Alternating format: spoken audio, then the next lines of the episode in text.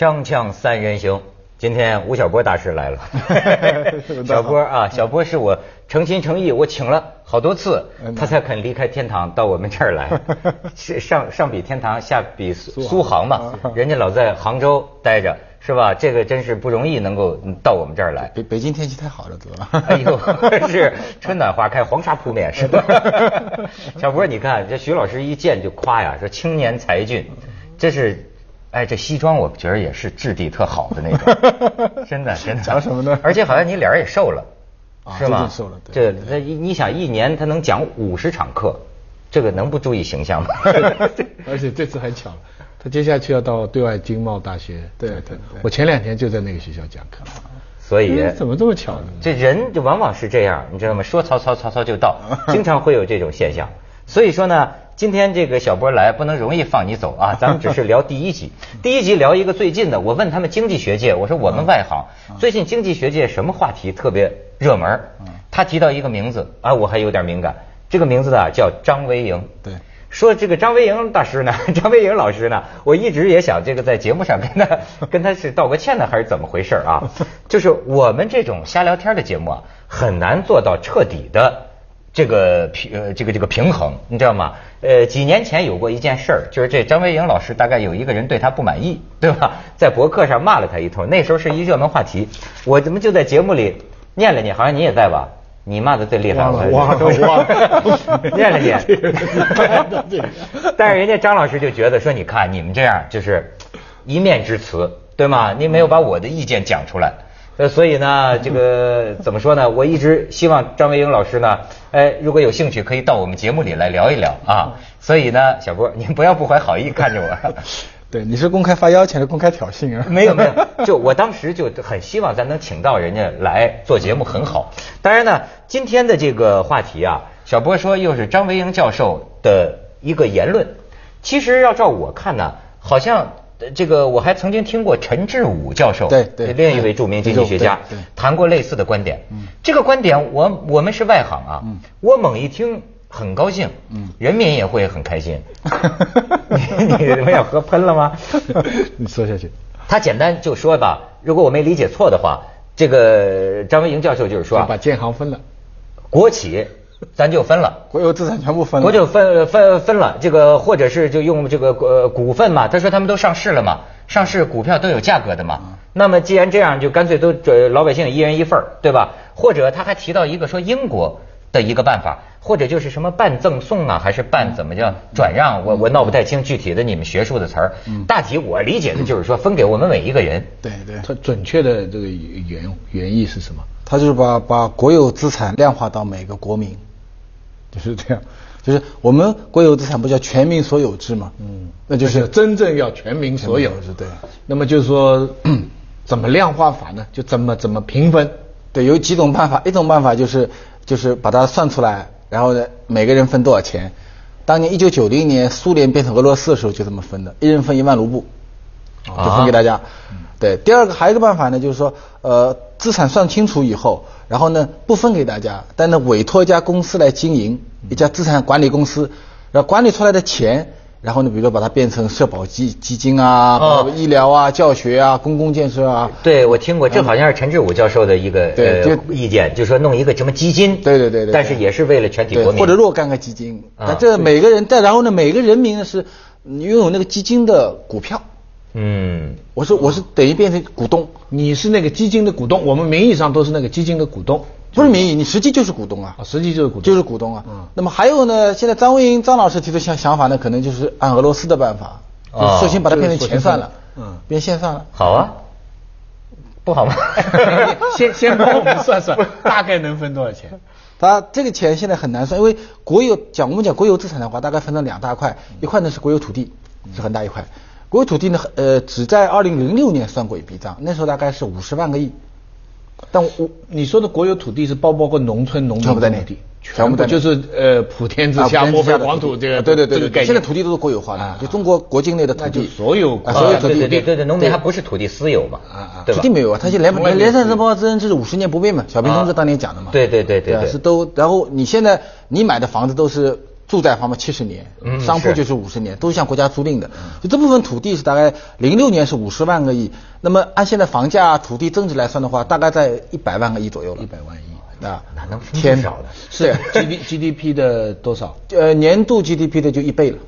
就是我们现在大概四十八万亿左右嘛，48万亿对，这个是土地部分。土地部分那么还有国有资产，国有资产呢，现在算算大概有十二万家左右，就国有企业，呃，央企和地方国有企业的就十二万家左右。这个零八年算出来的账大概是在四十多万亿，那现在可能不止，嗯就现在没有算算不清楚。我估计现在应该在六十万到七十万亿左右，那么加在一起就是一百六十万亿到一百七十万亿。我们十四亿人口，每人可以分十多万，可以哎鼓掌通过这个决定，当然鼓掌了，这这真是 听起来分田分地真忙啊。对，那多生小孩了就划得来了，计划生育的就划不来了。啊，家里一生三四个，一下子多了几十万了。哎，徐老师想的细致是吧？对，世界上有什么别的国家像中国这样有这么大分量的国企？没有的，没有。全世界徐老师，你这个问题提的非常好，咱们先去一下广告，锵锵三人行，广告之后见。这个好像是是不是经济学界也有公论？我在所有的书上都看到，好像在任何一个地方就官控的、国企的、什么政府的，似乎就是效率低、搞不好的代名词。不，这这个这个事情好像真的好像听上去很大了，我完全外行哈，这个，但是听上去这个问题就不单是一个经济问题，这个的确是很大。你说美国都是民营的，美国的连军军火工业民营的，美国有什么东西是国家控制的呢？没有的，它国有几乎是没有的。然后你比如美国的连美联储都是一些个人股东所构成的。那么，国家控制这些最重要的要害部门呢，就全是靠法律，对就是只是靠法律来限定法律。这个呃呃那个那个对。那个因为金融机构跟军火机构，他们要以国家利益至上，而不是以商业利益至上，对对对。全部是靠法律。那日本呢？日本，日本对。日本也现在现在基本上也大量的都往民营化的，基本上已经是民营化了。比如日本有段时间它的那个干那个铁路新干线，嗯它是国营的，嗯就怎么弄也弄不好。后来就把整个新干线卖给四个私营企业，就盈利了。他们好像前一阵几个首相换来换去，有一件重大的事情，就是关于全日本的邮局啊对不对啊？这个邮局是不是要要要民营化，对这些邮像邮局，还有像那个比如说电力公司、呃地铁、呃比如自来水公司这些这些机构，很多国家是民是国营的，但这些机构都不是盈利为目的的，哎全部都是亏损的。是啊，中国就拥有那么大的国有企业，而且有那么大盈利高盈利性的，而且它现在是盈利比民营还好，它它的的生存越来越好，环境比因为它的能源的、它的资源的一切都得天独厚啊！银行有钱也都给他呀。他这个要公平的来讲这个问题，就是说，呃，这只能我这些年研究企业史，我研究这个做比较，呃，比较研究，你最终会发觉，中国这个国家治理和西方的这些制度有很大的一个区别，因为一个国家拥有那么多的国有企业啊，你在西方制度经济学是解释不通的，嗯，对吧？这个，但是你跟根据根据马克思的经典理论来讲，也解释不通。马克思也认为说，嗯说什么说说国民和和国家之间的关系什么？国家是个暴力机器嘛，我你是老百姓，然后呢，国家来保来用武力来保卫嗯国家机器保证我的安全，呃对对吧？嗯这个是国家存在的一个前提嘛。那么国家和公民之间的关系是什么关系呢？马克思就讲，这唯一只有一个关系，叫做赋税关系，赋税就是交税。交税的关系啊，就是就纳税人关系。嗯所以在这一点上，马克思的理论和西方制度学有很大很多地方有不一样的地方，但是这一点问题上是完全是一样的。但你看我们在我们现在的国家就不一样，就我们和国家的关系，除了要交税以外，我们还他还有他还有自己还要成立很多企业，他有专营收入。我们不有一警察嘛，没有学好马克思，结果受到处罚嘛。呃，竟然跟市民说我们是为人民服务的，我们不为纳税人服务。对，所以这个这个是个很大的问题。但是这个问题呢，如果你从中国的历史上来看呢，它是个中国传统。哎，中国在汉朝的时候，汉朝有十三朝，就相府啊，有十三个中央主管部门，其中有一朝叫金朝，就像黄金的金叫金朝。啊金朝金朝金朝就是现在的国资委。哦，汉朝时候就有，然后呢，到了呃唐宋的时候呢，就叫就是这个叫叫户部，户部有三司，度支司、户部司，还有第三个司叫盐铁司。嗯，对对，盐铁司盐铁司就是管，就是现在的国资委。到国民政府的时候，我们现在叫国资委，叫国有资产监督管理委员会。国民政府在中国当年叫国家资源委员会，也简称叫国资委。所以啊，盐铁论多少有名啊？对我中国历来就有这它样的历史上中国就有从我讲就从汉开始就有一个庞大的国有资本集团在那里面，那就面临到一个其实一个问题。但是但是那个时候他只是管上端的，好像。不，他这这个是另外一个问题，就是说各个朝代管国有企业的办法是不一样的。比如我们现在怎么管呢？我们现在自己自己建企业，嗯，对不对？自己建企业。但是早年的时候，最早提出盐铁专营的时候，比如说管仲提，那是春秋的时候了。嗯春秋时候，管仲提，就最早要建国家要建国有企业来管理国家，是这个兄弟提出来的。哦管仲 管仲提出来。管仲提提，不，我我们怎么来管盐和铁呢？他是这么说的，他说这个盐呐是在海边晒盐嘛，是国家不建盐场的。如果按现在国资委的思路，就我们自己建个盐场去。他认为这个搞不好，效率会很低。他那是开放，他比如说一一年四月到七月之间允许你晒盐，那晒出来的盐呢，国家你进去到盐场里的时候呢，给你一个斗，就两晒盐的那个斗啊，啊。你出来这个斗呢卖给国家，啊，就你自己去取盐，你自己去晒，自己去你去晒，啊你晒盐你的效率就很高嘛。啊啊，然后你呃国家来统销啊。国家来统销。这，跟我们后来统购统销对对对对，生产还给民间哎，那你的效率会可以保证嘛？但是买卖归我，买卖归我。然后铁的也这样的，把三个封起来，民间你人不能进去。然后呢，里面我有有有有铁厂嘛，铁厂所产生的利润是七三分，就国家拿百分之七七十，你拿哦国家拿百分之三十，就跟相当百分之三十所得所得所得是一样的，你拿百分之七十，这个是是管仲时候，汉基本上也是这样的。后来到了到了这个宋的时候呢，就出现了叫一个叫超引，一个叫买铺。它什么意思呢？就是你不是个盐场吗？嗯广东的做法，你老百姓去，我统不统销吗？后来发觉那个也不行，国家也很烦。对 就出现了一个叫叫叫叫做买铺。买铺什么意思呢？我有这个盐场，然后呢我就挂牌，我就挂牌卖。然后呢，它有两个办法，一个是明标，一个暗标。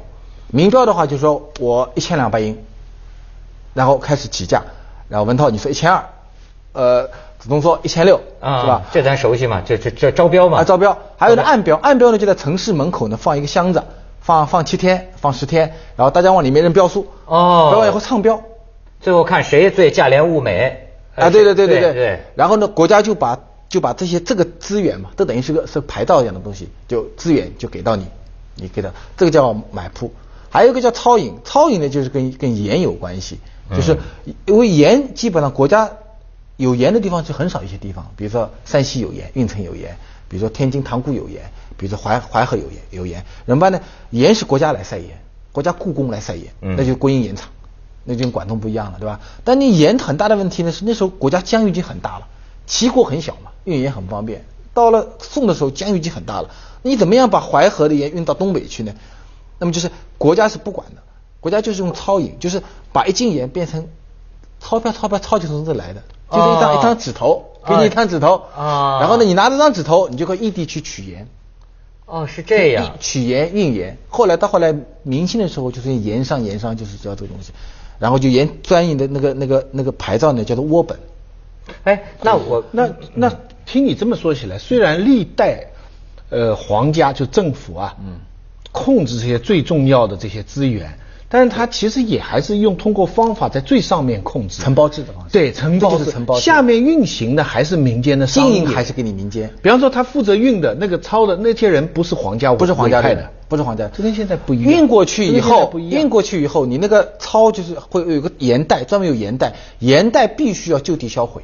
嗯，必须要就地销毁。所以到现在为止，中国史学界没有找到一当年运的盐袋，所以当年说制度很严格。那么我问你一个问题啊，哎呀，为什么？跟我们现在不一样？我们现在得自己建企业。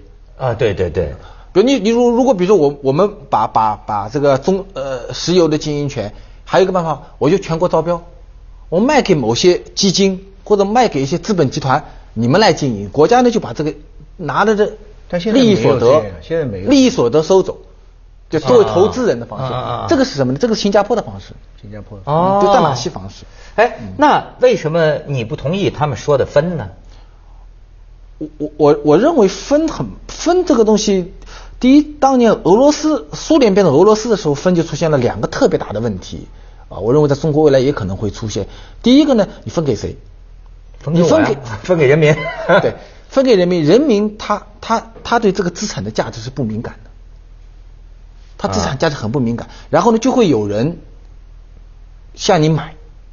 买了以后呢，哦就会有些人就会变变成超级大股东。俄俄罗斯为什么出现那么多超级大富豪？三十几岁，对对对是吧？四十来岁就成为全世界最富的人，到英国去英国去买那个去买足球俱乐部啊去买俱乐部，买这些嗯人，这些就是因为他们就是先知先觉，或者说他们在分的时候，他们已经跟某些官员、地方官员啊，或者跟那个企业人啊勾结好了，或者呢，他本身比伊利钦的女婿，他就买了俄罗斯最大的天然气公司，是吧？分给天天股权分给某每个人，每个人他他他不知道这个价值，对，还有呢，第二个，你刚才说有两个，这是一个大的问题，就是会出现贫富差距更拉大。第一个问题，第二个国家分裂，国家分裂，国家分裂。俄罗斯后来就苏联就后来就国家分裂了，独联体独联体后来国家分裂。这跟中跟国有你的意思，这个某种程度上，国家政治的统一，甚至军事的统一，跟这个经济的强大是有关系对。因为这个不是经济制度的问题，这是一个我认为这是一个政治制度和民主制度的问题。就你回过头来再来想说，那些从管仲以后汉唐明清这些这些统治者，为什么手上要抓那么多国有资产？统一，对，它是统一。所以美国有个历史学家叫魏培德，魏培魏培德讲过一句话，说中国的文化最重要的文化就是统一的文化，因为要统一，所以就怎么统一法呢？在农耕时代没有办法，那我就中央集权，我中央要掌握所有的权利，掌握权力以后呢，他要建立各种各样的制度。啊，我在最近出本书，我讲到过这些制度。比如说，第一个制度是我要建立中央和地方的权力分配制度，嗯就出现了郡县制，就你不能选举，必须我中央派给你，对不对？你就听我中央的话，郡县制，中央地方权力分配制度。然后税收方面呢，就搞分税制，嗯，是吧？我中央拿多，然后呢，呃你你你拿少点，我来我爸爸来帮你，大家来分配，这是第一个制度。第二个要建立制度，就是要控制全民思想，就中国一听到统一思想、统一思想意识形态啊，啊统一意识形态。是吧？那就尊儒的，从尊儒开始到现在到无产阶级从汉干政代开始对汉代开始，所以汉武帝很很很厉害，这个地方。第三个呢，就是要控制社会精英。那么社会你们 社会精英有三种人，我认为、嗯。这个国家社会精英，第一种呢是有武力的人，就能打仗的人。其实商鞅的时候就搞了军爵制，嗯。军爵制军爵制就是把你你不要去打野仗了，哎，我给你级别，你去杀人，杀完替国家去杀人，是吧？到了隋唐的时候搞了科举制，就是统一那些有管理有思想的人，那么就把大家都统一考试，统一考试而且也是民间的人可以上来进入统治对对，集团它就变成个平民社会了嘛。中国就变成。那么第三种社会精英就是有经商头脑的人，那这部分呢是权力压制的，就压制。所以这两个人，第一个有武力的人和有思想的人呢，给你一条通道，然后呢，有赚钱能力的人是把你压制掉。那为什么有赚钱的人没有享受到前面两个人同样的待遇呢？就涉及到第四个制度，就是宏观经济制度，就是国家手上必须要有一大堆的资产。来压制你民营。民间压制两个东西，第一压制民间，民间的压制有产者和无产者，我同时都压制掉。所以现在民营经济为什么觉得它有天花板，它就是原因。第二呢，中央有了这笔钱以后，其实还压制地方，就地方政府你不能有很多资产。所以啊，这民营企业要是有什么想不开，你得想想上下五千年，是吧？对对对锵锵三人行，广告之后见。他有一个观点啊，我这个很早就注意到，我觉得很有意思。这也是他这研究啊，现在慢慢走向历史深处啊。他说这个，这我表达不一定准确啊。他说这个中国历史上啊，总有一个循环，有个轮回。这个轮回就是呢，比如说要是经济不太好了，这个官府啊一放开。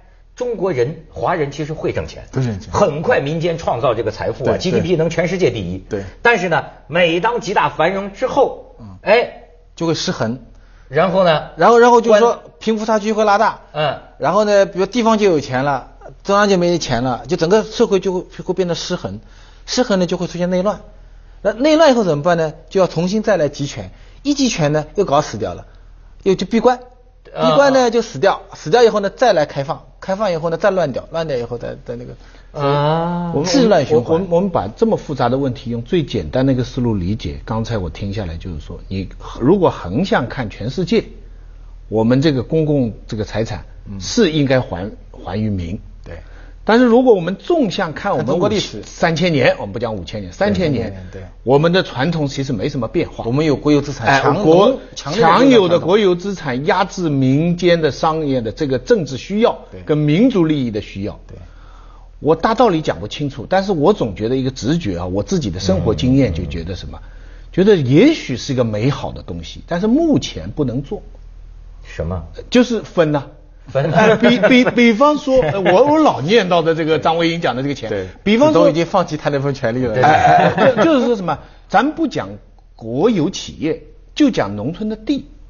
比方说打土豪分田地，这农民耕者有其田，这是多少代的理想。那农民从来没有这个私有制，今天你们都有什么私有制？虽然你们七十年，农民弄了半天还是借。所以人家说农村的地该不该有买卖权利，该不该私有制？我就说理论上该，可实际上现在就是不该。就是他刚才讲，现在假如农村的地哈，我按人头分下去了，马上有一些农民就 hold 不住，很快他们就会地球被旁边的人以二十万、三十万俄罗斯的这个情况，哎啊，二十万、三十万就买去所以很快这些地就会高速的兼并。对。农村经济会发展，会出现大的农场主，可是这些人口就到城里来，就建设然后上海、北京附近会出现全世界最大的贫民窟。对，哎呦，他一定是贫困的横向人，他而且回不去了。所以他们这个土地什么什么转移啊，前一谨慎阵这这很谨慎这个东西啊，你要让弄得人家无家可归。那就是先别分，是吧？对，那接着下来为您播出《西安楼冠文明启示录》。那是另外一回事，怎么控制的是分钱，再要做就是说他们那个想法太